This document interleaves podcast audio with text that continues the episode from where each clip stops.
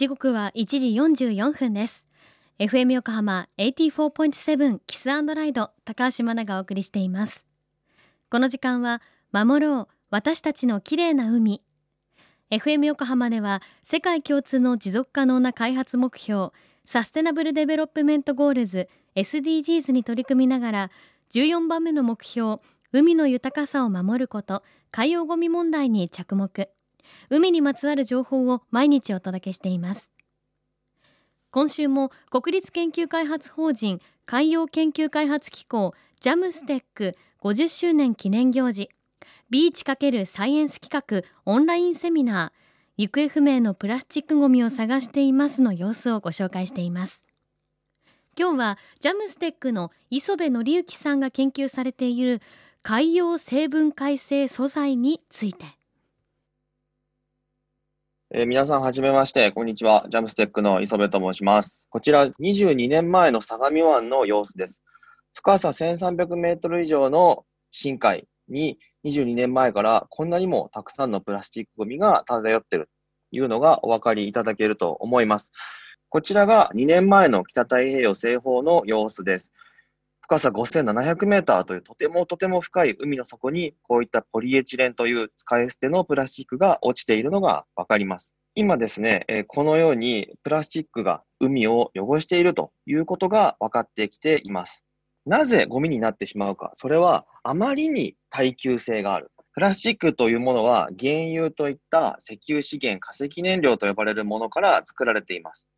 こういったプラスチックは生き物によって分解されることがありません。つまり生き物が食べることができません。お日様の光を浴びて紫外線と言いますが、ボロボロになったり粉々になって大きさが小さくなっても目に見えなくなったり、え見にくくなるだけで自然環境、つまり山とか川とか土の中とか海とかにずっとずっと残ってしまいます。では、このプラスチックのゴミをどう解決していけばいいのだろうかということで、本日は、え私、磯部が材料の研究を普段行っております。で、海に優しい素材ってどんなものだろうと。海にもともとあるものと同じものを使ってみようという考え方があります。で、じゃあ何を使おうかで選んできたのが木です。木も陸から流れ出してですね、海の底に到達して深海の生き物たちの餌になります。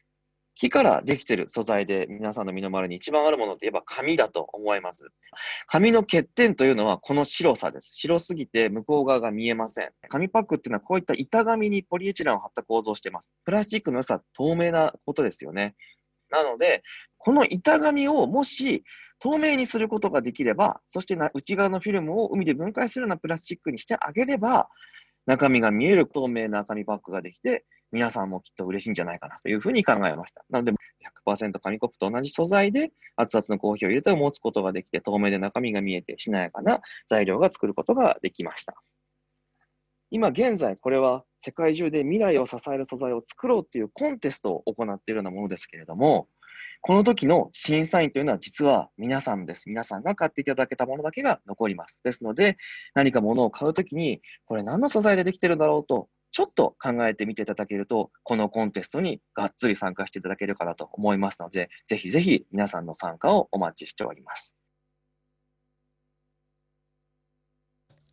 ジャムステックの磯部則之さん、ありがとうございました。ちなみに性分解性素材というのは最終的には分解されて水と二酸化炭素になるもののことなんだそうですぜひジャムステックの公式 YouTube に公開されているアーカイブをご覧ください。磯部さんのパートでは磯部さんが研究開発された透明な紙の他にも最先端の技術についてお話しされています。後ほど FM 横浜特設サイト海を守ろうからリンクも貼っておきます。FM 横浜では海岸に流れ着いたゴミなどを回収し海をきれいにしていくために神奈川守ろう私たちの綺麗な海実行委員会として県内の湘南ビーチ FM レディオ湘南 FM 湘南ナパサ FM 小田原のコミュニティ FM 各局。その他県内のさまざまなメディア団体のご協力を得ながら活動しています。また日本財団の海と日本プロジェクトの推進パートナーでもあります。FM 横浜守ろう。私たちの綺麗な海チェンジフォーザブルー。明日は海の博士への質問タイムの様子をご紹介します。お楽しみに。